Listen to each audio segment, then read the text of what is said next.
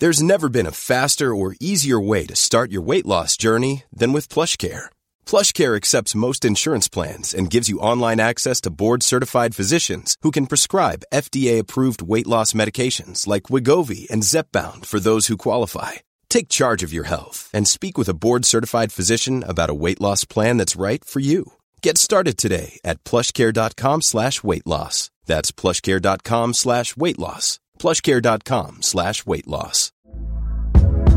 Hey there, it's Michele Norris. I'm host of a podcast called Your Mama's Kitchen. When I travel, I'm usually looking for a way to find a taste of home when I'm not at home. And one of the things I love to do when I am at home is entertain. And Airbnb allows me to do that. When I was in California recently, I rented a house that had a great kitchen. And when we were sitting around the table, we were all thinking, we're in someone else's house. Someone could be in all of our homes as well. If you have a home, but you're not always at home, you have an Airbnb. Your home might be worth more than you think. Find out how much at airbnb.com/slash host. Hey everyone. Just before we start the show, I, I wanted to take a second to say a few words about our, our very kind sponsors. 100 Resilient Cities is a part of the Rockefeller Foundation, which, which you'll probably know is one of the world's largest charitable endowments. 100 Resilient Cities is, is focused on, on helping cities around the world become more resilient to the, the social, physical and economic challenges of the 21st century. They're doing some excellent projects in terms of, you know, environmental sustainability, in terms of economic sustainability, and just in terms of, you know, making life generally better for everyone in cities from Manchester to Miami to Melbourne to Montevideo. You can find out lots more, including reading up on some of those fantastic projects at their website, which is 100resilientcities.org. Anyway, now on with the show. This is a Manhattan-bound B Express train. The next stop is Grand Street. Mind the gap. Hello, I'm John Elledge, and this is Skylines, the Citymetric podcast. You know what? I'm a bit pissed off today. As I record this, it's Monday lunchtime. I've been up for many, many hours because I was invited to appear on the Today programme on Radio 4 this morning to basically shout at the campaign for the protection of rural England, a, a lobbying group with which I have some, some minor disagreements. But it means I'm, I'm, I've basically just been obsessing about this, this report they've put out on the Greenbelt all day. So, so let me give you the headlines. Basically, uh, they say there are now 460,000 homes planned for England's green belt. Basically, there is this kind of uh, sea of bricks and concrete approaching. And I've been feeling quite angry about all this and unable to think of very much else. Possibly because I had to get up so early and so my brain is not really so capable of, of thinking of anything else.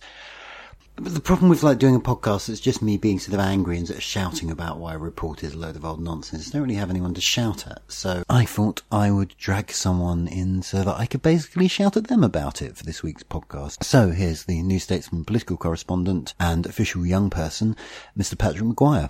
Hello, Patrick. How are you? I'm very well, John. I'm glad to be here again, fulfilling my role as a punch bag. Nice to have you. Well, no, the CPRE is going to be the punch bag. You are, you are, you're, I'm your hype man, your corner corner boy. yeah, you're the side, you're the sidekick. You're, uh, you're, you're Robin to my Batman. Yeah, I'm, I'm, the, I'm Rodney dressed as uh, Rodney dressed as Robin in your Del Boy. and this time next year we'll be millionaires. So, okay, you don't spend as much time thinking about housing as I do, obviously. Few people do. But you've seen this report that the, the campaign for the protection of rural England's put out saying there's going to be like nearly half a million new houses on, on England's green belts. Like, how, how does that make you feel? It sounds great to me. Uh, half a million new houses on green belt. But the small print, I suppose actually, no, it's not the small print, it's the, the large print. The headline of the report is, oh, but none of these houses are affordable. As if that's their objection. As if that's their real objection to why uh, they don't want, as to why they don't want these houses built in the green belt. Oh, they're not affordable. Well, are we seriously saying if they built 500,000 starter homes on, you know, the green belt Yeah. in, in scare quotes, which, you know, as regular listeners to your podcast will know, includes a lot of car parks, golf courses, etc. The same the campaign for, uh, for the protection of rural England would then say, you know what, brilliant, you know, more, more. It's uh, disingenuous. I'm not, I'm not entirely sold on this idea that, you know, if it was going to be half a million council houses on, on England's green belt, I don't think at that point the CPRE would be, okay, fair play, lads. But so, so you're not, you know, as a, as a, as an official, as official young person, you're not, you're not a huge fan of the green belt then? I mean, it's good for a weekend away. I've just spent, uh, I actually spent the weekend in a national park in the Snowdonia National Park, riding the Welsh Highland and Ffestiniog railways. But that's uh, Not that's, not Greenbelt. that's by the by. Uh, That's not the, that's not Greenbelt. This I'm- is the whole problem. Well, well, exactly, exactly. I'm not a fan of the green. I'm a fan of the green belt as we imagine it. I'm not a fan of the green belt as per the legal definition. Which you know, I'm not a fan of car parks. I'm not a fan of little used golf courses or bits of scrubland that uh, serve no and, and that are neither use nor ornament. You know, give me uh, Uh, to quote the great John Elledge, build more bloody houses. Yeah, quite. So, can I talk at you about why this report is like? Never mind the fact that like we probably should be building on on Greenbelt. We will come back to that. But can I explain to you at possibly tedious length why this report is, you know, whether you think it's a good idea to build on Greenbelt or not? It's still nonsense that it's happening. It's your podcast. Yeah. Okay. I mean, yeah, but I've kind of, I've locked the door, so you're trapped here for the next 20 minutes. So basically, the problem is the report is a thing called the, like the State of the Greenbelt report. And they do this roughly annually. It kind of drifts around the year, but they do one every year. And each year they look at the numbers and they find, that, oh wow, the numbers have increased. In 2015, it was about 150,000 homes planned for the Greenbelt. Now it's about 460. And you know, in three years, the idea that like, the threat to the Greenbelt has tripled is that's that's a good headline. This is why it was leading the domestic news this morning. But the word planned is quite important there because these figures do not reflect actual spades in the ground, even planning permissions. What they represent is uh, local plans, which are documents put together by councils to show how they might meet their housing need. And the keyword in that sense is need. Yeah. Regardless of how much people like the CPRE carp and complain and say, you know, won't somebody please think of my car park? It's, it's a question of need, isn't it? Yeah, but this is this is my point. It's like we're already getting distractions. Like, well, we need the houses, and we do need the houses, and we mm. will talk about needing the houses. But like the point is, it's not more houses that are being produced. It is more local plans. This is not a sign of like loads more houses. This is a sign of loads more paperwork saying that houses might happen. It's like literally in 2015, when there are only 150,000 homes, fewer councils have produced local plans. It's just more of them have finished these documents. It's nonsense. It's a lie. They are lying to us because they are bad people who want to scare old people into saying they're going to concrete over the countryside. You better give us your- money.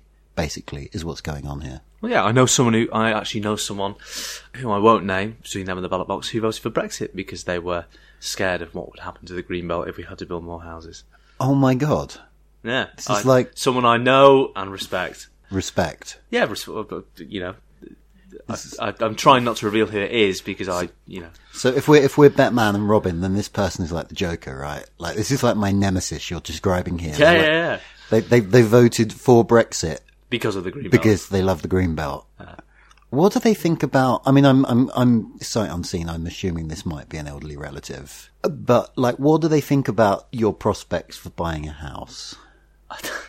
I assume they think one would magically become available in the existing within the existing stock we already have. I imagine. I you know I don't think new builds figure in their imagination. I mean, I guess it's also worth stating. You know, you're you're from the north. I am. like Andy Burnham. I am. well, I mean, I'm from the north, like Andy Burnham. I wouldn't ever presume. I wouldn't ever be as immodest and. You're not a patch on the great man. No, of course not. You are from the same. You're from literally the same borough originally, aren't you? Like, Yeah, although Andy, you know, let's not get into Andy Burnham's biography, but he, uh, yeah, we were both born in the metropolitan borough of Sefton. in the in the very fine uh, Liverpool city region. Indeed, Dave Mel, if you're listening. Yeah, Good old Dave. But I mean, the the point I was reaching for there, though, is that like houses are. It's not that there isn't a housing crisis elsewhere in the country. There is, but it's different in character. It's not the kind of sheer supply crisis you have in London and many of the other southeastern cities. And also, I, I don't know what the average uh, three bed semi goes for in in the metropolitan borough of Sefton, but I'm going to guess it's quite a lot lower than in say where do you live now? Uh, I live in Finsbury Park. Yeah. So Houses there you're looking at like 500, 600, 700 grand, depending on which bit of Finsbury Park you're looking at. For that, you might get a two bed flat. Yeah. For an actual house in Finsbury Park, you are talking upwards of a million. I would be shocked if it was less than that. So, so I mean, I guess what I'm saying is like, does your does this kind of anonymous person who may or may not be an elderly relative, is it because they're thinking that maybe you will move back to the very fine metropolitan borough of Sefton when it comes to I mean, house? if I if I'm completely honest, I think that was a polite way of saying I'm worried about immigration, I think it was a respectable middle class way of saying I'm worried about migration. But I mean, it's interesting in that the green belt, as is popularly imagined, is considered integral to our idea. Well, not not you or I idea, John. You know, uh, people with you know metropolitan types with podcasts. Um, integral to the idea of what the country is and the character of the country. So, which is why you know uh, ridiculous and thin reports like this uh, get so much traction because the idea of concreting, concreting over our green and pleasant land uh, is so offensive to you know a certain English psyche, and I think it is an English one. Yeah, no, I think it's our kind of national mythology about what the country looks like. I mean, just physically, geographically, when we talk about local history, when we talk about places that kind of exist in the national mythology, they are generally counties rather than cities.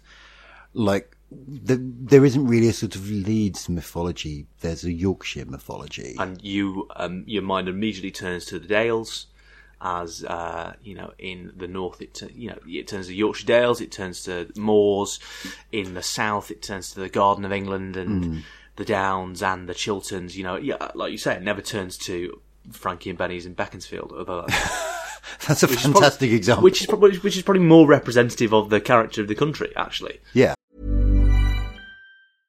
Many of us have those stubborn pounds that seem impossible to lose, no matter how good we eat or how hard we work out. My solution is PlushCare. PlushCare is a leading telehealth provider with doctors who are there for you day and night to partner with you in your weight loss journey. They can prescribe FDA-approved weight loss medications like Wegovy and Zepbound for those who qualify. Plus, they accept most insurance plans. To get started, visit plushcare.com slash weight loss. That's plushcare.com slash weight loss. Ever catch yourself eating the same flavorless dinner three days in a row? Dreaming of something better? Well, HelloFresh is your guilt-free dream come true, baby. It's me, Keke Palmer. Let's wake up those taste buds with hot, juicy pecan-crusted chicken or garlic butter shrimp scampi. Mm. Hello Fresh. Stop dreaming of all the delicious possibilities and dig in at HelloFresh.com. Let's get this dinner party started. Hey there, it's Michele Norris. I'm host of a podcast called Your Mama's Kitchen. When I travel, I'm usually looking for a way to find a taste of home when I'm not at home. And one of the things I love to do when I am at home is entertain. And Airbnb allows me to do that. When I was in California recently, I rented a house that had a great kitchen. And when we were sitting around the table, we're all thinking, we're in someone else's house. Someone could be in all of our homes as well. If you have a home, but you're not always at home, you have an Airbnb. Your home might be worth more than you think. Find out how much at airbnb.com/slash host. But I mean, I, I do think this is kind of we do just kind of see the country through the prism of of its countryside. Have you ever read "Coming Up for Air" by George Orwell? I have. Yeah, it's um, quite. It's a little bit obscure. It's a 1938 novel about a guy who's like realizing that war is coming, and he's very he's having a midlife crisis. Taking his dentures out, Yeah, during the- obsessed with King Zog. He's meant to be like 36 years old as well. He's He sounds about me. 60. Yeah, he's written this this old man, But, which but I find he, he depressing. returns to the sort of bucolic honeypots of his youth, where he used to Yeah. spend time skimming stones. It wanders around Surrey and Berkshire being upset at housing estates. but it does kind of fit into that kind of Englishness. It's the Mm. kind of, you know, um, elegy for a country churchyard thing. It's just the idea that the true England is, is the rural one. So, to what extent do you, like, don't, don't be, don't be intimidated because I'm sat here. I genuinely want to know your opinion. I'm not judging. I'm not going to, like, I will let you out of the room again.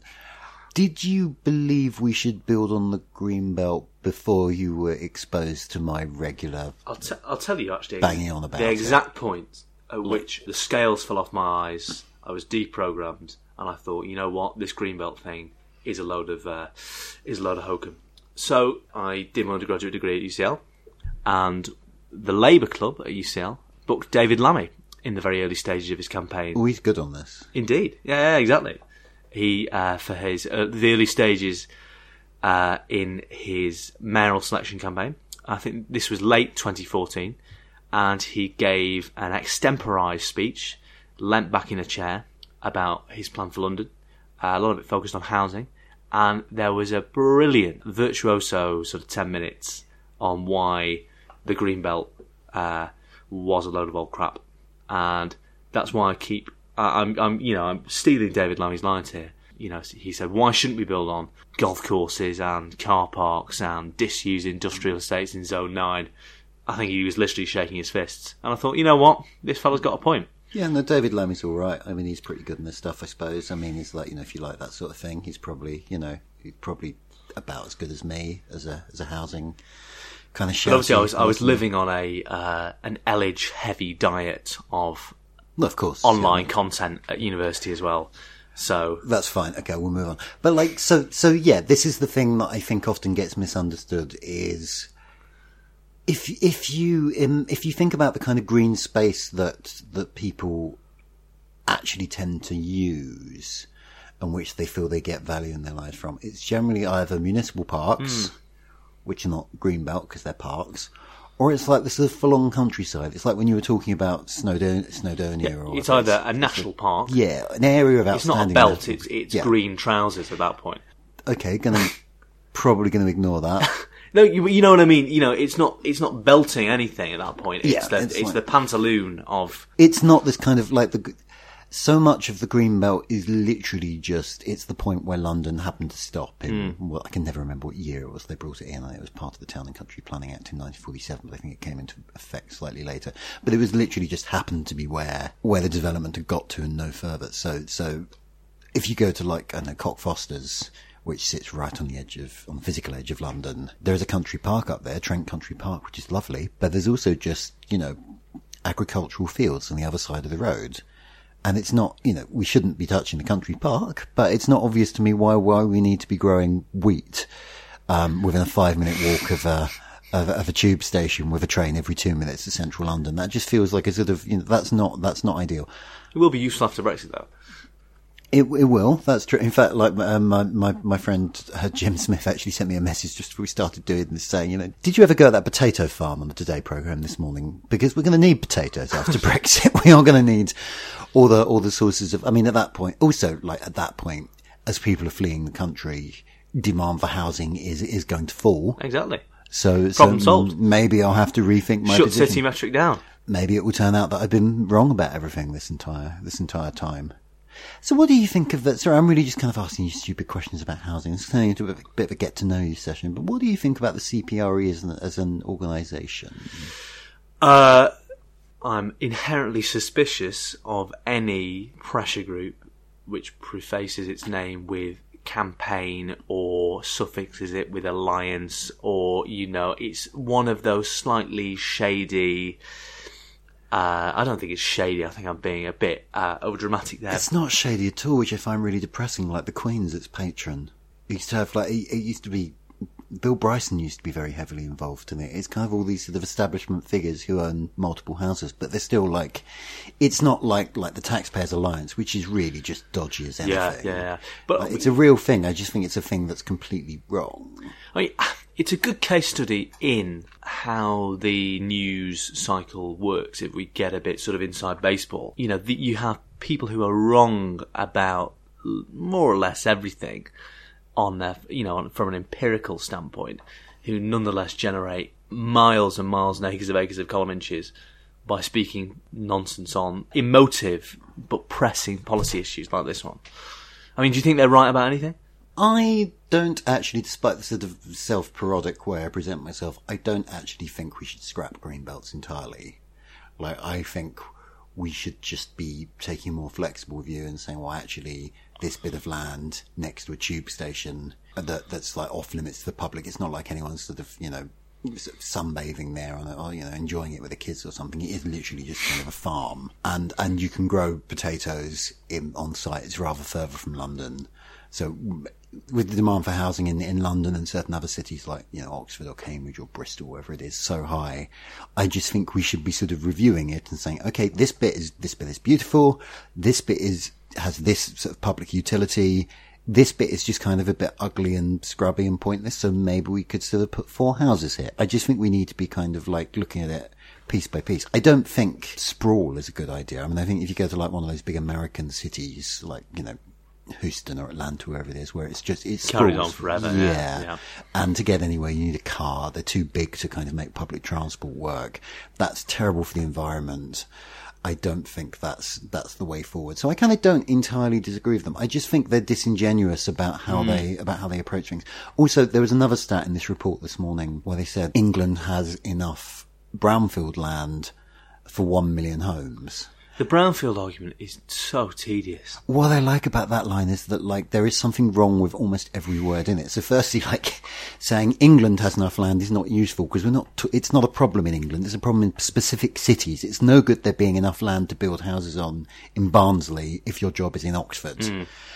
One million is, is actually, it sounds enormous. It's not. It's about three or four years supply. So even if we used every square inch of that, we'd be back where we started in, in four years time. And also brownfield is, is as you, you suggest, a problematic phase. People kind of like imagine it being the opposite of greenbelt, whereas, you know, some greenbelt is brownfield. Some brownfield is very green. Some brownfield is nature reserves. Some brownfield is chemically contaminated floodplains that you probably don't want to build on because it's going to cost you a bloody fortune and then it's going to flood. What about the what about their other favourite argument, which is what about all these empty houses? Can't we do something about them? I think there are probably things you could do with the tax system to kind of discourage um, both buy to leave investment, which I don't think is a huge problem, but I think it is a problem at the margins, and people buying, you know, second homes or whatever. Like, I think if, if you want to spend your money on like a holiday home or something, then fair play. I don't think the law should stop you, but I think there should be, you- government should not be afraid of using the tax system to make people think twice about that. Housing should primarily be for people to live in rather than for people to pop down to like once every six months because they fancy a weekend in Cornwall or something, If I, I'm just dreaming about being rich enough to own a holiday home. or a home at all. I wish. All right, we'll see you next time. Good.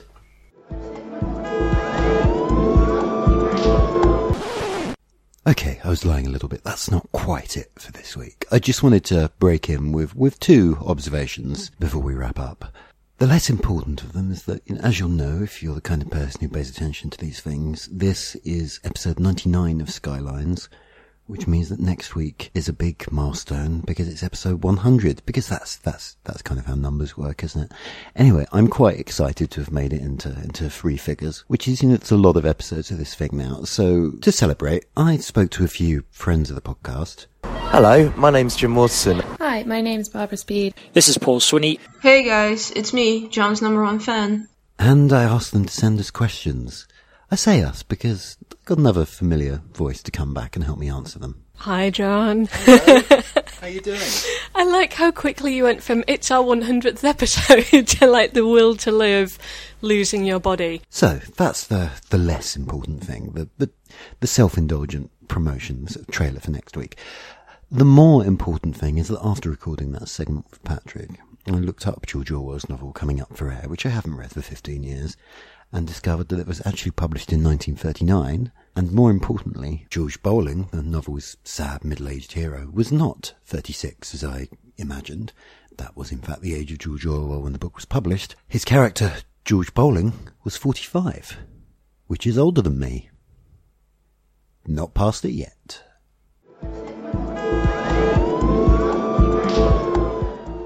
You've been listening to Skylines, the podcast from City Metric, the New Statesman City site.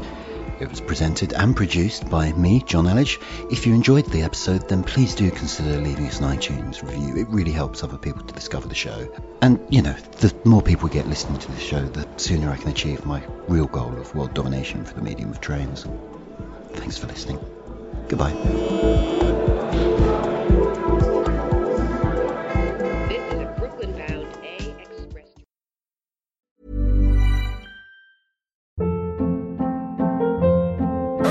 Hold up. What was that? Boring. No flavor. That was as bad as those leftovers you ate all week. Keke Palmer here, and it's time to say hello to something fresh and guilt-free. Hello Fresh. Jazz up dinner with pecan-crusted chicken or garlic butter shrimp scampi. Now that's music to my mouth. Hello Fresh. Let's get this dinner party started. Discover all the delicious possibilities at hellofresh.com.